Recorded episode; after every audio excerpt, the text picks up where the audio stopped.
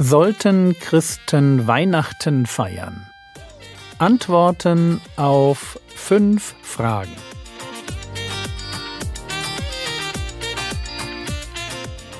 Theologie, die dich im Glauben wachsen lässt, nachfolge praktisch dein geistlicher Impuls für den Tag.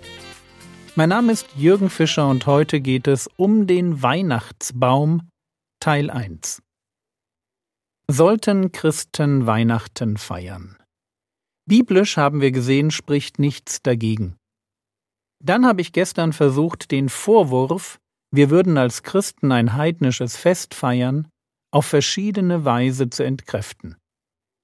Zum einen gibt es keine historischen Quellen für die Feste, die wir angeblich feiern, weil der 25. Dezember kein antiker Feiertag war. Die Römer haben diesen Tag etwa so gefeiert, wie wir in Deutschland die Wintersonnenwende begehen. Wir wachen am 21. Dezember auf, stellen fest, oh, es ist der kürzeste Tag des Jahres, weil es im Kalender steht, und wir gehen zur Arbeit. No big deal. Aber wenn die ersten Christen das Weihnachtsfest nicht bewusst auf ein heidnisches Fest legten, Warum feiern sie die Geburt Jesu dann am 25. Dezember? Tja, wissen wir nicht genau. Aber die aktuell klügste Idee ist die, dass sie einer jüdischen Tradition folgen, wonach echte Propheten an dem Tag sterben, wo sie gezeugt wurden. Und dann muss man ausgehend vom Todestag, also dem 25. April, nur neun Monate weiter rechnen und kommt auf den Geburtstag, den 25. Dezember. Und ganz zum Schluss war es mir gestern wichtig, die Grundsatzfrage zu stellen. Nehmen wir an, Heiden feiern ein Fest. Und ich feiere am selben Tag mein eigenes Fest. Wie kommt dann jemand auf den Gedanken, mir dafür einen Vorwurf zu machen? Und warum ist mein Fest dann plötzlich ein heidnisches Fest? Ich meine, ist es nicht offensichtlich, dass ich mein Fest feiere und die Heiden ihres? Ich hoffe, ihr versteht meinen Punkt. Der Vorwurf lautet, ihr Christen feiert an Weihnachten ein heidnisches Fest. Und ich kann nur sagen, nein, tue ich nicht. Also ich bin ein Weihnachtsmuffel. Ich brauche Weihnachten nicht. Aber eines ist selbst mir klar. An Weihnachten wird der Geburt Jesu gedacht und ihm werden Lieder gesungen, und der Gott der Bibel wird angebetet. Ein Fest wird doch nicht dadurch heidnisch, dass es an einem Tag gefeiert wird, an dem auch Nichtchristen feiern. Ja, aber wird dann argumentiert, klar, es kommt nicht auf den Tag an, aber schau dir mal an, wie die Christen feiern. All die heidnischen Symbole, vor allem der Weihnachtsbaum, der ist doch durch und durch okkult. Der steht doch ganz klar für Götzendienst. Und wieder einmal muss man sagen, so etwas wird gern behauptet, aber nur weil man es immer und immer wieder sagt, wird es dadurch nicht wahr. Und was wird an dieser Stelle nicht alles behauptet und als, entschuldigt, Fake-Beweise angeführt?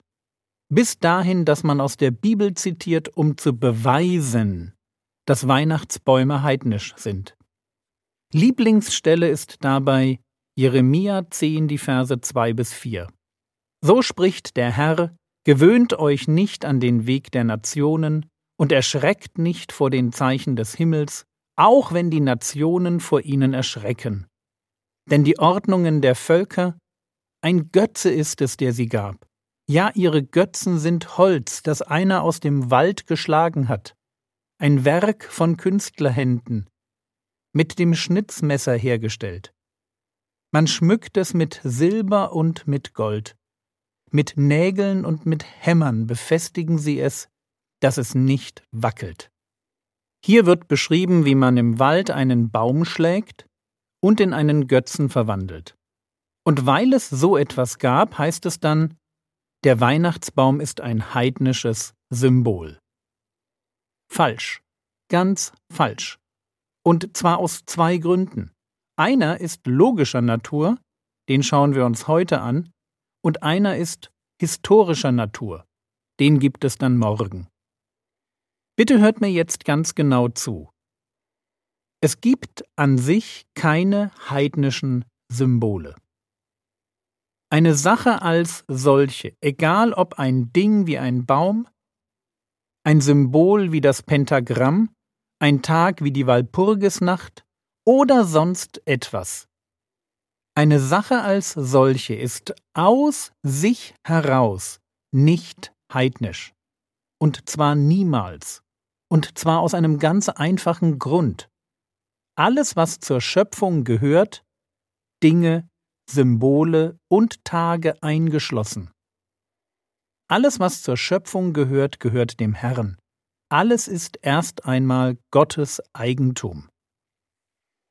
Das ist der Grund dafür, warum Paulus es erlaubt, dass man Fleisch kauft und isst, das Götzen geopfert wurde. 1. Korinther Kapitel 10, die Verse 25 und 26. Alles, was auf dem Fleischmarkt verkauft wird, esst, ohne es um des Gewissens willen zu untersuchen. Denn die Erde ist des Herrn und ihre Fülle. Seht ihr? Alles gehört dem Herrn. Und deshalb ist Götzenopferfleisch aus sich heraus, obwohl den heidnischen Götzen geopfert, nicht dämonisch verseucht, und macht den, der es ist, auch nicht zum Götzenanbeter. Außer natürlich, er ist es im Rahmen eines heidnischen Gottesdienstes im Götzentempel. Bitte merkt euch das. Eine Sache als solche ist nicht heidnisch. Heidnisch wird sie erst durch den Gebrauch. Ein Pentagramm ist an sich nicht heidnisch. Es ist erst einmal nur ein fünfzackiger Stern. Wenn mein Enkel, ohne zu wissen, was er da malt, ein Pentagramm zeichnet, dann wird er dadurch nicht verhext. Er öffnet sich auch nicht für dämonische Mächte. Erst wenn man dieses Zeichen mit Inhalt auflädt und ihm Bedeutung verleiht und es für okkulte Zwecke benutzt, dann wird es zum heidnischen Symbol. Frage, wie gehe ich mit heidnischen Symbolen um? Antwort, ich meide sie. Jedenfalls, wenn es sich um echte heidnische Symbole handelt, also um Dinge, die in meiner Umgebung Teil einer nichtchristlichen Anbetungskultur sind. 5. Mose 7, die Verse 25 bis 27. Die Bilder ihrer Götter sollt ihr mit Feuer verbrennen, Du sollst nicht das Silber und das Gold, das an ihnen ist, begehren und es dir nehmen, damit du dadurch nicht verstrickt wirst. Denn ein Greuel für den Herrn deinen Gott ist es. Und du sollst keinen Greuel in dein Haus bringen, damit du nicht gleich ihm dem Bann verfällst. Du sollst es als abscheulich verabscheuen und es für einen greulichen Greuel halten denn gebanntes ist es. Das ist der Grund dafür, warum du nie in meiner Wohnung eine Buddha-Statue finden wirst. Und ich mir keine Teppiche mit Koranversen an die Wand hänge. Oder ein Nassar-Amulett. Kennt ihr vielleicht? Das sind diese blauen, augenförmigen Amulette, die den bösen Blick abhalten sollen. Mit all diesen Dingen habe ich nichts zu tun, weil es echte heidnische Symbole sind. Weil heute Menschen mit diesen Dingen Anbetung verbinden, aber eben nicht christliche Anbetung. Kommen wir zum Schluss. Weil keine Sache aus sich heraus heidnisch ist, sondern immer nur durch den Gebrauch von Heiden heidnisch gemacht wird. Deswegen ist es logisch falsch, so zu argumentieren. Irgendwann vor langer Zeit haben irgendwelche Druiden im Winter Bäume geschmückt, und wenn du heute einen Weihnachtsbaum aufstellst und ihn schmückst, dann tust du dasselbe wie sie. Du betest ihre Dämonen an. Und dazu kann ich nur sagen Nein, das tue ich nicht. Ich und mit mir der Rest der Welt kann da unterscheiden. Wenn ich einen geschmückten Baum aufstelle, dann tue ich das nicht in der Tradition irgendwelcher Heiden, sondern weil es für mich ein christliches Symbol ist, mit dem ich nichts Heidnisches verbinde.